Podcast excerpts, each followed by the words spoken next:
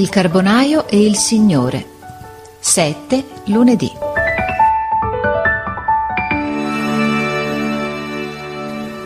Non l'avrebbe mai detta Garrone sicuramente quella parola che disse ieri mattina Carlo Nobis a Betti.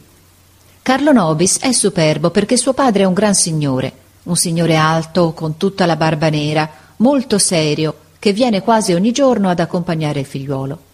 Ieri mattina Nobis si bisticciò con Betti, uno dei più piccoli, figliuolo d'un carbonaio, e non sapendo più che rispondergli, perché aveva torto, gli disse forte: «Tuo padre è uno straccione». Betti arrossì fino ai capelli e non disse nulla, ma gli vennero le lacrime agli occhi, e tornato a casa ripeté la parola a suo padre. Ed ecco il carbonaio, un piccolo uomo tutto nero, che compare alla lezione del dopopranzo col ragazzo per mano a fare le lagnanze al maestro. Mentre faceva le sue lagnanze al maestro e tutti tacevano, il padre di Nobis, che levava il mantello al figliuolo, come al solito, sulla soglia dell'uscio, udendo pronunciare il suo nome, entrò e domandò spiegazione. «È quest'operaio», rispose il maestro, «che è venuto a lagnarsi perché il suo figliuolo Carlo disse al suo ragazzo: tuo padre è uno straccione».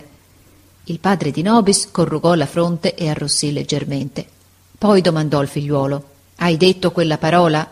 Il figliuolo, ritto in mezzo alla scuola, col capo basso, davanti al piccolo Betti, non rispose. Allora il padre lo prese per un braccio e lo spinse più avanti in faccia a Betti, che quasi si toccavano, e gli disse: «Domandagli scusa». Il carbonaio volle interporsi dicendo «no, no», ma il signore non gli badò e ripeté al figliuolo: «Domandagli scusa, ripeti le mie parole. Io ti domando scusa della parola ingiuriosa, insensata, ignobile che dissi contro tuo padre, al quale il mio si tiene onorato di stringere la mano». Il carbonaio fece un gesto risoluto come a dire «non voglio».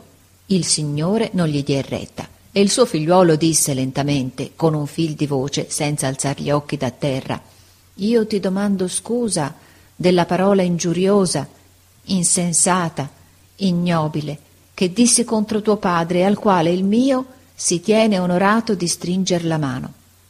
Allora il signore porse la mano al carbonaio, il quale gliela strinse con forza, e poi subito, con una spinta, gettò il suo ragazzo fra le braccia di Carlo Nobis. «Mi faccia il favore di metterli vicini», disse il signore al maestro. Il maestro mise Betti nel banco di Nobis. Quando furono al posto, il padre di Nobis fece un saluto ed uscì. Il carbonaio rimase qualche momento sopra pensiero, guardando i due ragazzi vicini. Poi s'avvicinò al banco e fissò Nobis con espressione d'affetto e di rammarico, come se volesse dirgli qualcosa, ma non disse nulla. Allungò la mano per fargli una carezza, ma neppure osò, e gli strisciò soltanto la fronte con le sue grosse dita. Poi s'avviò all'uscio e, voltatosi ancora una volta a guardarlo, sparì. «Ricordatevi bene di quel che avete visto, ragazzi», disse il maestro. «Questa è la più bella lezione dell'anno».